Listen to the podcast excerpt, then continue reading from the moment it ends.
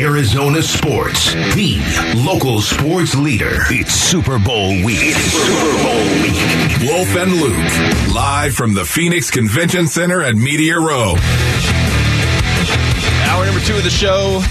Live from Media Row. Media Row coverage is brought to you by Canvas Annuity. Score up to 5.7% on your retirement savings. It is Wolf and Luke, and we are pleased to still be uh, joined by ASU football head coach Kenny Dillingham here out at Media Row. Uh, Kenny, you said a lot of interesting stuff last week in particular, and one of the things you said, and you've been consistent with this, I think you even said it the, the first time we talked to you, is you know you don't want to make promises to, to guys you're recruiting because that sort of sets you up. I mean, you can only predict so much. So I think the way you said it is it was almost unfair to everybody to make promises to guys. Can you expand on that a little bit? Yeah, there's no question. Well, I look at it like this: if I promise a high school kid or a transfer that he's going to play or that this is going to happen, well, either he's going to show up with a mindset of I've already made it, which makes him complacent, which actually isn't going to help him be the best player he can be by human nature. Human nature, once you've made it, naturally, 99% of the world just isn't quite as motivated. So if I promise you you're going to play and you show up, I'm by default hurting your growth. If I promise you you're going to play or promise all the things and you show up and they don't happen, well, now I lied to you. How are you going to get coached by somebody who lied to you? So in reality, if I promise you something, if I guarantee you something, there is no good outcome. I'm either hurting your growth because now I've made you complacent, right? Or I'm hurting your growth because now you have a coach you can't trust. I would much rather be the guy that says this is going to be the hardest thing you've ever done in your entire life if you show up here. I'm going to hold you more accountable than any person's ever held you in your entire life. But if you do it the right way, mm. we're going to have a crap ton of fun because that's who I am as a person. Kenny, did that extend to Jaden Rashada? Hundred percent. Hundred percent. He 100%. knows that, he knew that up front. He had no guarantees coming to ASU. Zero guarantees. I, have told him from the first time I talked to him, right? My job is to make you the best version of yourself on the field, off the field, in life. I want to help you succeed. I'm going to do everything I can to help you succeed, but I can't guarantee you anything. I can just guarantee you I'm going to give everything I have to help you. That's refreshing perspective that you don't hear very often. Is that where did that come from? Is that just your experience in the game? Is that from somebody that you knew growing up, or somebody you played for or coached with? That's just what I believe is right in this big in this big profession of college football, this billion dollar industry. You have 17, 16 year old kids who are caught in this big web of professional people telling them what they want to hear, getting in their mind, planting seeds, the media telling them what schools they're allowed to go to, what schools they're not allowed to go to, what is acceptable, what they can't do. And you, this 17 year old just gets overwhelmed and overwhelmed, overwhelmed, and they don't actually do what they want to do. They do what everybody else tells them to do. And it's sad. So for me, it's no. This is what we're going to be here. We're going to be about doing it the right way and telling you the truth. Can you give us a scouting report on Jaden Rashada? Yeah, I mean, big, athletic kid, super, super strong arm, if not the strongest arm in the class. Top two, top three, strongest arm in the entire class. Can make off platform throws. Uh, can get the ball out quick when needed in the RPO world. Has the ability to shorten his release uh, if needed. Uh, Got to get a little bit bigger. Got to get in the weight room like most uh, kids in that are coming out of high school. They got to get in the weight room, get a little mm-hmm. bit bigger. But this is a kid that has all the tools necessary to be an elite player. Can you comp him to anybody? Does he comp to anybody that we would know? Uh, I don't want to give a comp. I can just say big, athletic, elite arm strength. Do you remember Randall Cunningham at all? I, uh, I, I, do remember Randall Cunningham. Uh, oh, how old were you, Kenny? Seriously, he wasn't I mean, born. He was like I two. Mean, you had to be. Let me see. My parents had Randall, been together. I'm just oh my goodness! But anyways, a long, whippy guy. You 100%. get my point, right? And he reminds me, at least the the clips that I've seen from him, he reminds me of a long, whippy guy. That's what he is. Yeah. Super, super strong arm. I mean, this dude can throw the football 65, 70 yards as wow. a 17 year old. I went and saw him up at a practice, what was this, a year ago now, and high school hashes are wider than, co- uh, than college hashes, and they're wider than NFL hashes. And this dude threw out, go to the field on a rope, right? on a whole shot rope, 18 to 22 yards down the field across the entire field. And that is a harder throw that even NFL guys have to make because you're never on that part of the hash. And I said, I call our head coach and I said, this dude is different. Laser beam. Talking to ASU football head coach Kenny Dillingham. Uh, Kenny, you mentioned Elijah Badger earlier. When you talk to some of the guys that were here last year, what, what do they say about how, how much things have changed in the last month or two? To be honest, I don't really ask much about the past. It's about moving forward. You know, I think when you compare, I think people who always compare to what it was, what it was, it means you're insecure about what you're doing. I have great confidence in the plan, in the staff, in what we're doing moving forward to get to where we want to go. So we're not really worried about the past much. We're worried about where we're headed. Where's football headed? Where is football going, Kenny? What do you, you know, the football universe, to me, once again, four years ago, it seemed to be swinging over to the new age, new age offense. And now it seems the pendulum seems to be coming back to the middle. Would you agree with that? 100% agree. I think football's always changing. It's like I said it before, it's like technology. So I'll put this in a bubble. College football, you don't have as many quarterbacks that are elite, right? So how do you get your, your number back is you usually have to more have a more mobile guy that can get a plus one in the run game. Triple option. So teams start to do what? The zone read. Well, in order to stop the zone read, you have to play a two high safety shell essentially to, to get to cover zero fits. So the extra hat can get it down. Well, the issue with that is now you can't stop the RPO world. So then the game evolved to the RPO. Right. Well, then the RPO took over. So how do you stop the RPO? You have to spin back to one high. So every route is being matched by a man. So the game went from a one high league, one high, you know, football to two high football to stop the zone read in college, in which the quarterback that just runs and scrambles all the time in terms of the zone read is dying. So you're getting back to prototypical one high, and an RPO is just old school pop pass, just fancy ways to call it, right? Don't let people fool you. Oh, it's an RPO, cutting edge. No, it's old school play action pop pass, except O linemen don't go downfield, right? I'm actually away from the RPO a little to get to where you're saying we're going to dictate on offense. If we want to run the gosh dang ball, we're going to run it. Kenny. If we want to throw the ball, we're going to throw it. We're not going to let the defense just, tell I was us. just going to ask you that. That's the first time that I can think of where an RPO, which was diabolical to me. When you think of the RPO, okay, we're going to go ahead. We're going to. You don't know what we're going to do with this ball. We're going to ride this guy, and we're going to look at one guy that weak side inside. We're going to run a slap behind him, and you know, I'm thinking how diabolical that play action is. Yet at the same time, you're letting the defense actually dictate what you do with the ball. That is diametrically opposed to an old school, old world fullback where we were going to run this play and try to dictate to you. Interesting. No question. Yeah, we want to be. We want to make the decision on what happens. Now, are there going to be times that we run the RPO? Yes, there's a time and a place for it. Yes. it. But if you can't say it's second and 10 and you're on the 50 yard line and we got three downs because we're going to go for it on fourth and three or less, hey, run the ball three times in a row, I don't want to throw it, then you've got a problem. Man. And we need to be able to dictate what's happening. Kenny, I got about 50 more Man. questions for you, but I know you're busy, man. We appreciate the time. Good luck this year, all right? Thank you. I appreciate it. Kenny, thank you so much, buddy. That's, Of course. Uh, it's ASU football head coach Kenny Dillingham joining us out here. What are the, we come back, the best matchups when it comes to Super Bowl 57? We're going to ask 15 year NFL vet Lorenzo Alexander in the lowdown. He'll join us next. It's Wolf and Luke on Arizona Sports, the local sports leader. Arizona Sports, the local sports leader. 23 years in the National Football League, and I can tell you this. There is nobody that I admire and respect more than Lorenzo Alexander. He's one of those guys, he's like a lunch bell guy. that blue collar appeal to coming to work. He's going to outwork you every single play. 15 year NFL veteran Lorenzo Alexander joins Wolf and Luke to give us the lowdown on the Cardinals and the NFL. Brought to you by your Valley Chevy dealers. See your Valley Chevy dealers for the ultimate lineup. Oh, baby, what a hit by Lorenzo Alexander. All right, Media Row coverage. want to remind you it's brought to you by Canvas Annuity. Score up to 5.7% on your retirement savings. It is Wolf and Luke. Believe Wolf just officially bought in on ASU with Kenny Dillingham over the last half hour. It's good to see. He had me at 32 personnel, which was jumbo, he knew of his- he knew his audience 32. on that. Three tight ends, two backs. Here we go. Uh, Lorenzo Alexander is joining us right now for the lowdown for the next hour. So what's going on, man? Yeah, what's going on? I'm good. I'm good. You know, Wolf will love this too. You know, I come in here every year, walk around, and this happens to me. It's like almost going to Vegas for me, and people think that I am uh, Roy Jones when I'm in Vegas. right? Every time. People think I'm Roy.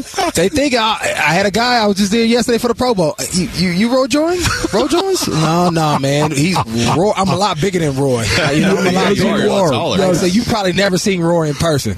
So same thing happens to me in, in this That's in this circle too. So I get Roy Jones when I'm in Vegas with the boxing culture, and then when I come into the football culture, when the whole community gets together, especially Super Bowl or anything of that nature, that magnitude, who you think people think I am? Um, Roy Jones? No, no, no, no. It's your position, fullback. Um, Lorenzo Neal. Every I, no. Listen, I, we I haven't. fir- yeah, you I haven't seen haven't Zoe in a while, so, in a while, so I thought you would love that because it's a fullback, right? Okay. So it, it doesn't matter. People and we have the first same, same name, so be Yeah. like, Zoe, what's up, Lorenzo? What's Then good? you answer. So I answer, hey, what's going on? And it just happened a second ago, and it's typically, you know, hey, so man, what do you think You know, about? it's amazing. What do you think about the game? They the know you're somebody, Yeah, right? yeah, they're looking at you and they're like, "That man, that dude is somebody right there."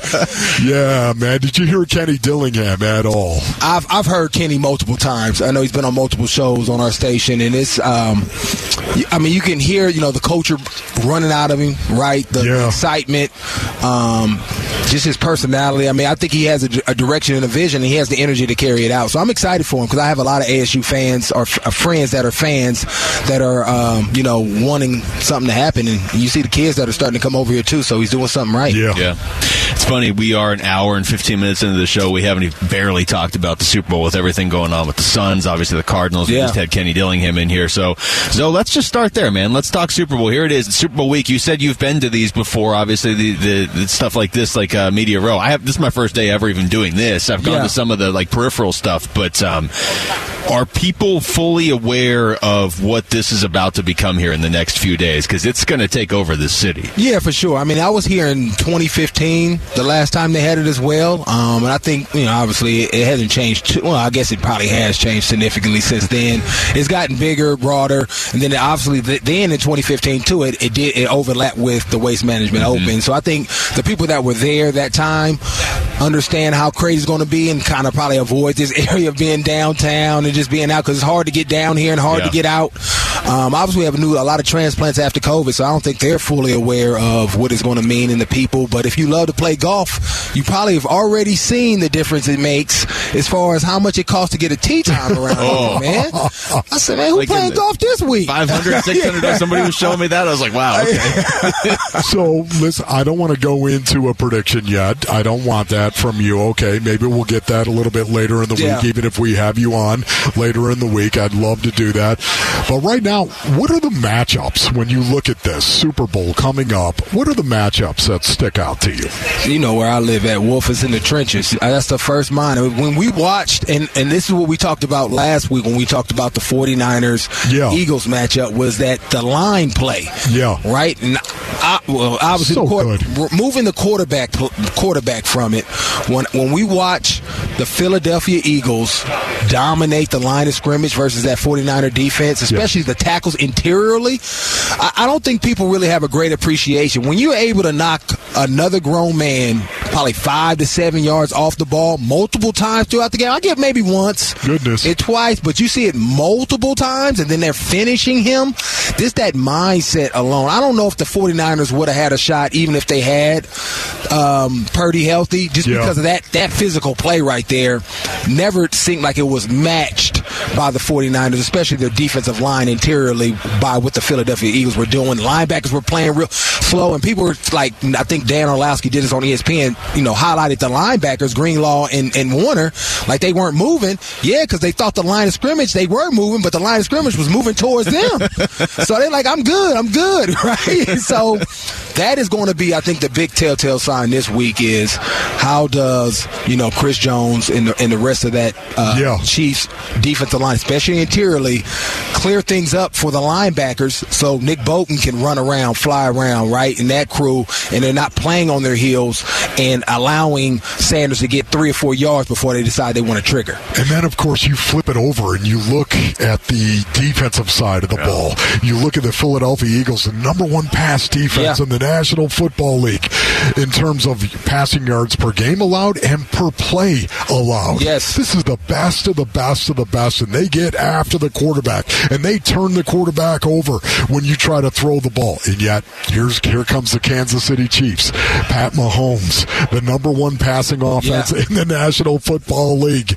By by far and away, it is strength versus strength. I can't wait to see that, man. Yeah, and this is where I think Andy Reid is going to play a significant role in this, right? Because the the, the defense of the uh, of the Eagles, their mindset is I'm going to stop you the run on the way to the quarterback. And so I I think the Niners, if they would have been, if the game would have been closer, there were some runs and stuff that they could have done to kind of exploit that. That they kind of some counters with an end is just running up the field. They just couldn't never get in the rhythm. They were down before it started over.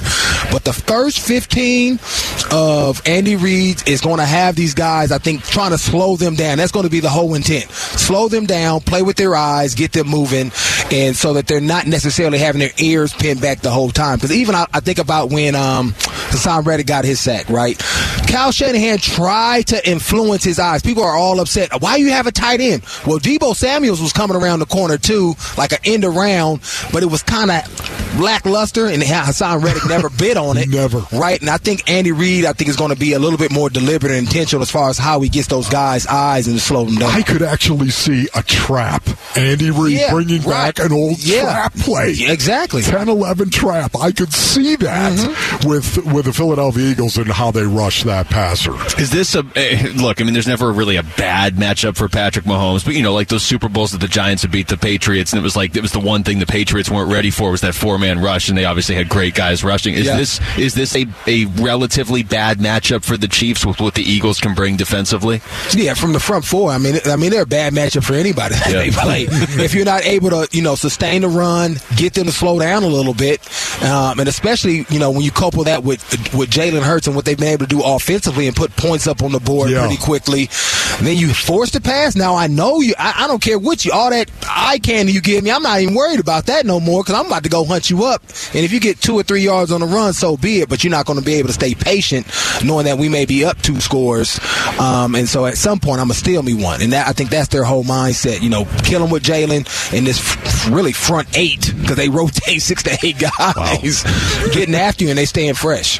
Who do you think has the advantage at the quarterback position in this one, right? I mean, Jalen Hurts has played so well, and I've been the guy, I, I did this to, to Kurt Warner. Hey, uh, every week, I was the guy saying, oh, this is it. Kurt's going to blow up. Remember Right. his rookie Oh, year yeah. when he was doing well? I was like, this is it. Kurt's going to, this is the week where it happens, and it never did. Kurt Warner was graybeard. Jalen Hurts the same way. I He's thought this is way. it. This is it. Jalen Hurts, this is where he's going to finally, he's going to show his inexperience relative. That's not the case. Yeah, when This you hear the man talk too, you see that he's mature this, this guy, years. exactly right, man. I, I don't know if you can say that the Kansas City Chiefs have that big of an advantage at the quarterback position. I, I, I mean, Pat Mahomes is Pat Mahomes. I'm, I'm giving the nod to him because he's experienced it. But I, that doesn't mean that I don't think Jalen is going to be able to thrive in that situation as, as well. But I, I'm going to still give the nod to Pat because he's just been doing it longer. He's been there. He's experienced it. Um, but that doesn't mean that Jalen can't come in here and play well and, and do his thing as well. So that, that's the only way I'm going to give him a nod just because he's been here Yeah. before, won one, lost one. So he knows what to expect with the routine, right? And so obviously, and then you throw in everything that media row means, all the extra things that you got to do kind of away from football this week. If you haven't experienced that yet, it, it, and I don't think it's going to impact Jalen, but that can, you know, throw maybe if I'm just not, I'm just a little off because my routine's a little different. Yeah, no, it, it's it's such a good matchup because you know the Chiefs are going to be ready. Like you're not going to have a team no show this game because it doesn't feel like Jalen Hurts would ever allow that to happen if it's Yeah. ever even an issue. Uh, text us your thoughts the FanDuel text line at 620, 620 right now. When we come back, Zoe's going to stick around. The Suns reportedly reportedly offered the Nets Chris Paul to try to get Kyrie Irving. So, what kind of impact could that have on Phoenix locker room? We'll ask the 15 year NFL vet in the lowdown as it continues next. It's Wolf and Luke on Arizona Sports, the local sports leader. Arizona Sports. This crazy. I've never seen nothing like this. Lorenzo Alexander, 15 year NFL veteran. And he is going to get sacked. Lorenzo Alexander, the former Cardinal. The Lowdown with Wolf and Luke. Brought to you by your Valley Chevy dealers. See your Valley Chevy dealers for the ultimate lineup. Uh, normally, this is where I'd say we're at the Auction Community Studios, but not this week. Wolf, we're out here, Media Row, downtown Phoenix. Super Bowl, of course, is Sunday at State Farm Stadium. In case that got lost in the shuffle for everybody, because the Cardinals are still looking for a coach, and there's a lot of stuff going on with the Phoenix Suns. Media Row coverage is brought to you by Canvas Annuity. Score up to 5.7% on your retirement savings. Lorenzo Alexander is here for the lowdown, and uh, Zoe, we're going to switch gears, and we're going to go with a little bit of uh, basketball here because now, as as we hear more and more news pour out from yesterday, there's a lot of insiders around the NBA saying it sounded like it was to be Kyrie to the Phoenix Suns yesterday morning before Dallas swooped in. I want to start with the fact that the story came out last night that it leaked that the Suns were offering Chris Paul, and just from your experience in locker rooms, I mean that is the consummate leader in Chris Paul does that have to do anything to this locker room? Does it impact this locker room, or can they just move on? Um, I think it. The only way it impacts it is if it, if Chris feels slighted or disrespected in it, right? And so if they communicated with him, and I don't see why they wouldn't, um, the potential of him being traded, then I don't think it's an issue. The only time you know professionals get upset, you know, players that have a you know a, a stable mind that are leaders get upset is when you lie to them or you're not tr- transparent, especially a guy that's earned the right for you to be upfront with them. And so as long as they did that right and handled it right, I don't think it should be any issue because at the end of the day, he understands it's a business, right? He understands that they're trying to win a championship. Now, you know, personal pride may come into it because you're to bring in who? Right? Kyrie. Yeah. Now, from an athletic standpoint, there's you can't deny that there's a, obviously a significant difference, right? But and I'm not obviously an NBA insider, and I I don't know any really NBA players, but from the outside looking in, Kyrie it destroys culture. He's not a culture builder. Consistently. I consistently. I mean, he's obviously won a championship, but he had, you know, arguably the best player ever to play leading the way where he was legitly playing the number two and, and wasn't this version of Kyrie that we know today. Um, and so I don't know why you would want to do that, um, especially when you're thinking about, you know, not necessarily this year, but the future window of this team, the nucleus riding with D Book. Why you would want to bring in somebody that in every place that he's been, maybe I have a, a, bad perspective of of what he's created there. Right, he may be a great dude, but what he has been the nucleus or the foundation of as far as uh, chaos and, and organizational uh, tension and, and, relationship breakdown, every place. I, I, don't want that, right? Especially when you still have some young guys on this team. You don't want them following underneath that footstep. Like, oh, this is how it's supposed to be done. That's only going to create more issues uh, for you to win. It's already hard enough to win this league versus trying to overcome what a guy is doing away from the basketball court, right? And so for me, talent is important, but it's not the number one thing in my mind. I yeah. think that's a significant piece. But if a guy has shown who he is over and over and over and over and over and over, I'm going to trust that's who he is and not want to bring that into my organization. You know, it's so weird because in 1993, Bill Belichick cut Bernie Kosar from mm. the Cleveland Browns. Yeah. Can you imagine that? First of all, he's from northern Ohio, northeast Ohio. He's from that area. Bernie Kosar, we used to call him the czar of Cleveland, and he cut him midway through the 1993 season.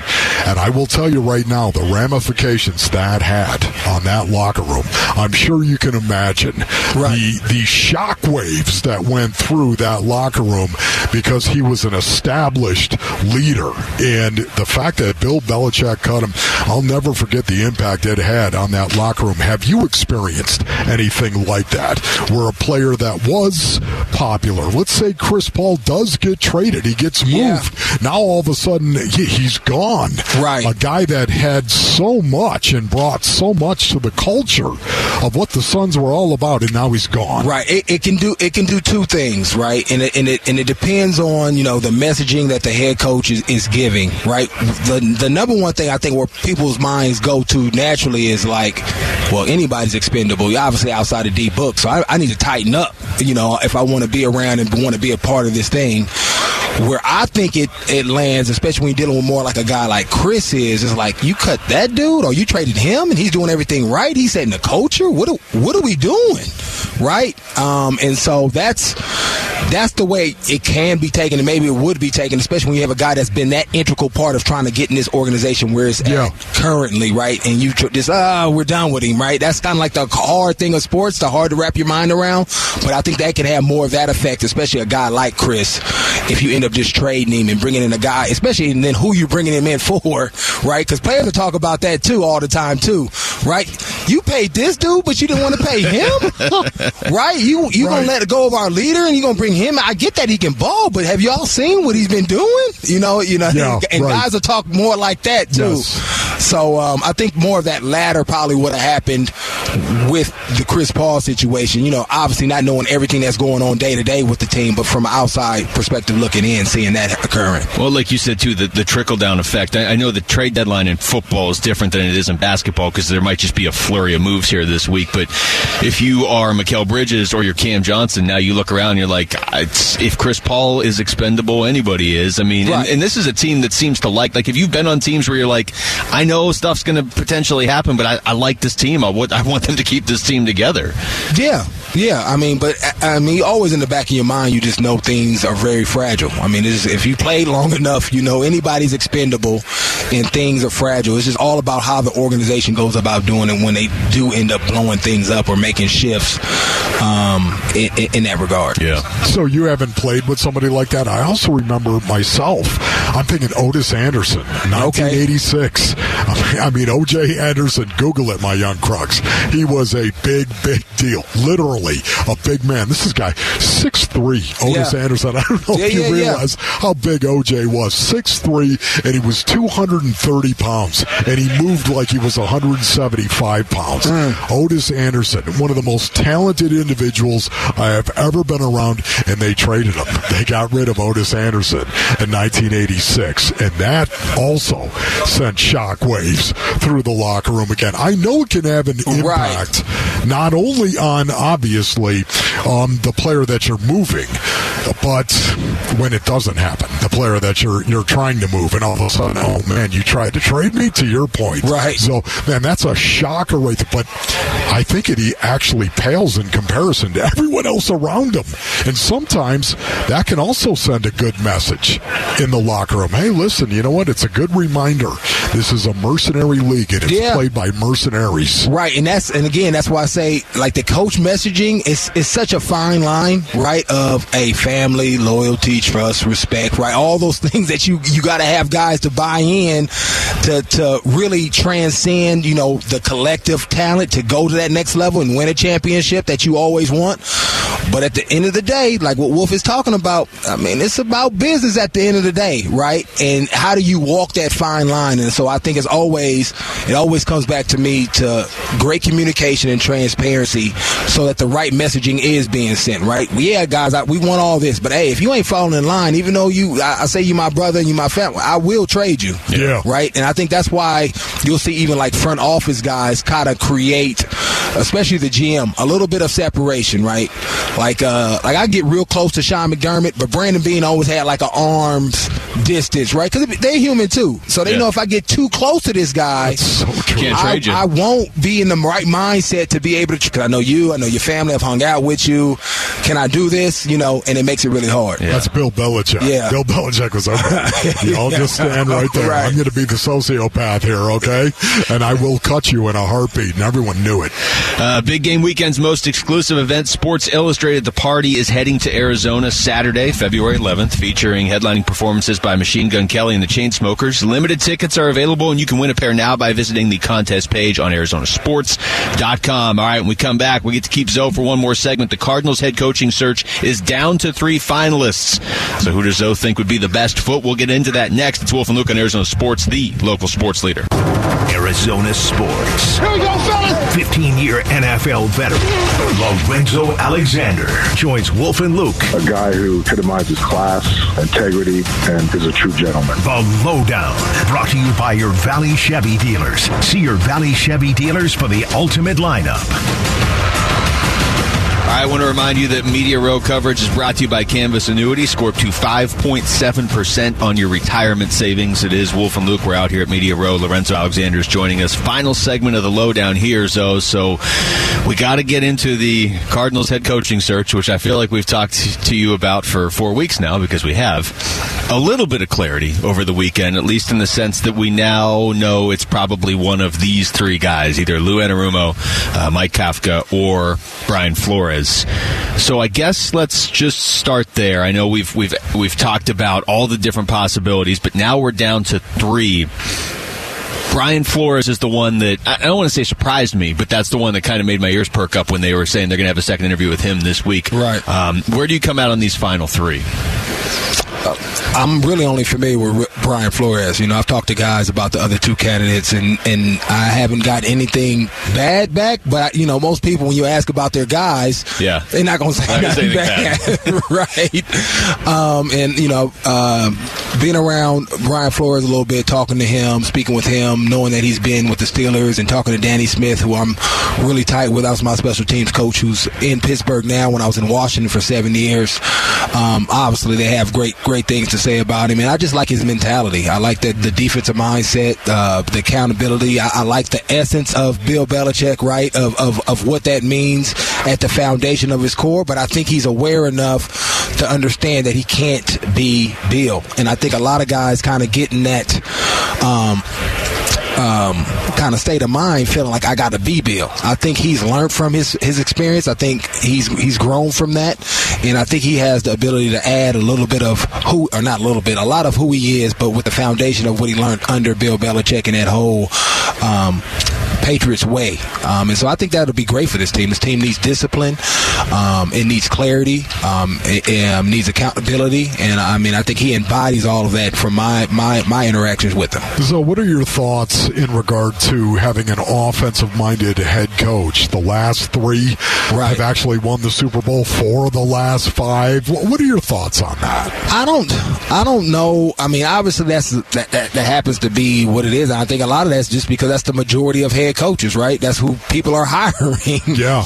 Um, it, and not only that, too. I think if you juxtapose the previous five years before the last yeah. five, you know, where, it'd be, it'd where suddenly it's Bill Belichick winning and right, yeah, the greatest coach right, ever. Right, he was winning every other year, so people probably take him. Let's throw him out of that because they have right, Tom Brady, exactly. even though you can't do it. But I would also say in a lot of those games, if you look at the championship games, it wasn't necessarily the offense winning it. We get caught up in right who was the head coach, right? Yes. There was a defense walking on that field, uh, stopping the opposing team as well, right? Yes. And so, are we giving the offensive coordinator credit for what the defensive staff did to stop the opposing team? It's the same thing I've been telling. You know, some people here, oh, we need an offensive guy because of Kyler and this offense. No, you don't. Totally agree. You all these offensive guys that you talk about, except maybe for a couple of them, they all were coordinators. Yeah. So it's all about hiring a great coordinator that can come in and do that job. Being a head coach, I don't think is going to change Kyler's perspective of him. It's going to be how he relates, right? A la Cliff. He was the head coach, offensive guy. I don't know if that relationship was the best or they was able to get the most out of Kyler based on that. So it doesn't have to be an offensive minded head coach. You want to have great people on your staff that have roles just like players and hit whoever the offensive coordinator's role with a defensive head coach is going to be make this offense the best, have a great relationship with Kyler, and let's help develop him along with the quarterback coach, right? That's who's going to be spending the most time in that room. Most of the coordinators, you have so many responsibilities, right? And that's why a lot of guys end up end up giving up play calling ability because it's just so much. And so you have to have great people around you to help create a, a culture and environment that's going to birth the best out of this Arizona yeah. Cardinals offense. And, and that goes beyond a great head coach. You can have a great head coach and bad staff and not get anywhere. Yeah, it's, it's right? not like if you hire defensive. Arizona sports breaking news. Oh, all right, what, what, do we got? All right, guys. So this is according to Duane Rankin on Twitter. Monty Williams expects Devin Booker to play tomorrow against the Nets. Right. Okay. it starts. That, that is a big deal, but not as big of a deal as that could have been. Yeah. That's good right there, man. Everybody's eyes just got really Yeah. big when we heard that. Yeah. Devin Booker to be traded. Uh, like, what? we need a way to say this. Right, right. It's never, uh, never can be misconstrued. All right. The good news there, though, getting Devin Booker back. Right. Um, so what I was going to say is, you're. I think on this show we're pretty consistently like from the beginning we've wanted, had leaned toward a defensive guy. I mean, Sean Payton would have been my first choice, but Yeah. then Dan Quinn or Brian Flores. But uh, it's not like the offense just runs free if you have a defensive head coach and like, oh, take care of yourselves. You have a coordinator over there. Exactly. And the head coach's job is to keep, have the vision, right? Uh, communicate that vision and making sure that everybody upholds that and doing their part. And um, I think there's a lot of great offensive minds out there that have the ability to, from a coordinator position, communicate, build a relationship with Kyler and the rest of the offensive guys and, and be productive underneath a defensive coordinator or defensive head coach's vision. Yeah, you know, for me, once again, I, I, we've talked about this, I think, but defensive-minded head coaches, for me, they're just more old, traditional school, Yeah. and I like that. Right. They've got a mentality to them. We're going to be more physical than that offense. Right. They've got a chip on their shoulder, I think, as well, and I like that. Metaphorically speaking, again, I just think they're more physically inclined on the defensive side of the ball. You got to line up, and I'm going to demand that you hold your gap and you hold your ground. Yeah. You know, I just love that, and it's one of the reasons why, especially Brian Flores, the things that I've been told, not only from you, Zoe, but many other guys Yeah. as well. This this is a guy who's going to demand that, and I want to see that again. Yeah, and he had great success in Miami with uh, it seems like an owner that wasn't supporting him, right? Yeah. I think we forget that. That was a very weird situation. yeah, right? So he was able to flourish through chaos and adversity, which is probably going to be a little bit of that in the beginning stages when you come in and trying to do this something new, right? And so I think he's also shown that he's able to thrive and work when everybody's not seeing eye to eye, which I think is a is a big uh, a big uh, green check check off for me. Wanted to throw this Budda Baker quote at you too from uh, NFL.com. It's, you sound like you've, Yeah. you've, you've already seen it, but I'll read it for the listeners. It says, uh, if this is Budda saying, "quote You know, in training camp, it was definitely startling to not see a lot of the starters practicing and stuff like that because I knew, you know, especially with the preseason games, none of us played in the preseason. It's kind of just going through training camp, which was not a lot of people. And then we get to week one, it showed who was prepared. I don't think we were as prepared in the beginning of when it all started than what we could have been." Yeah. Unquote. I think a lot of people watching felt that way pretty unanimously, but it's Yep. it's different when we're watching as opposed to hearing Budda Baker or any of the players really say, "No, that's what it felt like on the inside too." Yeah, there's yeah, there's a ton of players. I was about to say beyond Budda that feels the same way. Um, this is where I, th- I and I think it was necessary that they practice. This is where I think like a guy like Budda. I don't know what was going on during that time, and I, obviously going to change because Cliff is no longer there. Is that it would have been great to see guys like. No, we practicing today, right? I mean, I, I know guys like a London Fletcher be like, "No, we practicing today." No, I understand. Thank you, Cliff, for, for giving us the day off or whatever, but this is where we're practicing. So I think as much as we want to point the finger at, uh, you know, Cliff and some of his antics as far as his his vision and structure, how he wanted to go about things, some of these players got juice enough to say, "Hey, no, I'm practicing today too," right? And so that's where it's accountability on both sides and be able to see the big picture. And as a leader, and I had to grow into this, and this is why I'm saying this for for Budda as he continues to move forward. When you feel like it, it like this just doesn't sit right with me, say something, right? And it, you'll probably get it changed. Like, he's no, the power. right? We need to we need to practice. Or go with JJ. Hey, JJ, I think we need to practice, huh? Don't Yeah. you think we need to practice? Yeah, we need to practice. And then you'll see more guys out there, right? And so I think as you move forward, because because Brian or whoever the next head coach is not going to always get it right either. The leadership in there, when something is not sitting right, have a conversation and say, "Hey, no, I think we should do it this way." Especially when you know it's probably for the betterment of the team, and it's going to be obviously when you lead. A lot of times you're going against the grain too, and you have to be living those hard moments. So I think that's a it's a growing moment for that leadership, especially Budda's going to be here moving forward to try to address it in the moment if he ever feels that again with wh- wh- whoever the new head coach is. Yeah, and I think that obviously is going to be part of the new culture going Yeah. forward. Don't you, so? I'm getting this feeling right now that whoever they bring in, he's going to practice, and I think it's probably For sure. going to be a, a harder practice Right. than what they've done. Anything would be harder than a walkthrough. right. Okay. I just hope. I just hopefully it doesn't go like we always do the polarization of things. It doesn't needs to be. It doesn't. Don't Yeah. don't throw Everybody it back to doesn't Joe to get hurt in Gibbs. yeah. 1980. You know, padded practices, Here we and we go. going live. Don't do that, all right? We don't need that, right? We just need what we need to be ready for the games, and obviously that's practicing a, a little bit more than what they were doing. So great stuff as always, man. I know you got a lot of other people lined up to talk to you, but thanks for the time, buddy. All right, always appreciate you. Love you, dog. That's Thank Lorenzo you, man. Alexander joining us for the lowdown as he does each and every week. We'll come back. We'll talk a little more Cardinals with Victor D. Mukherjee. He will join us next. It's Wolf and Luke on Arizona Sports, the local sports leader.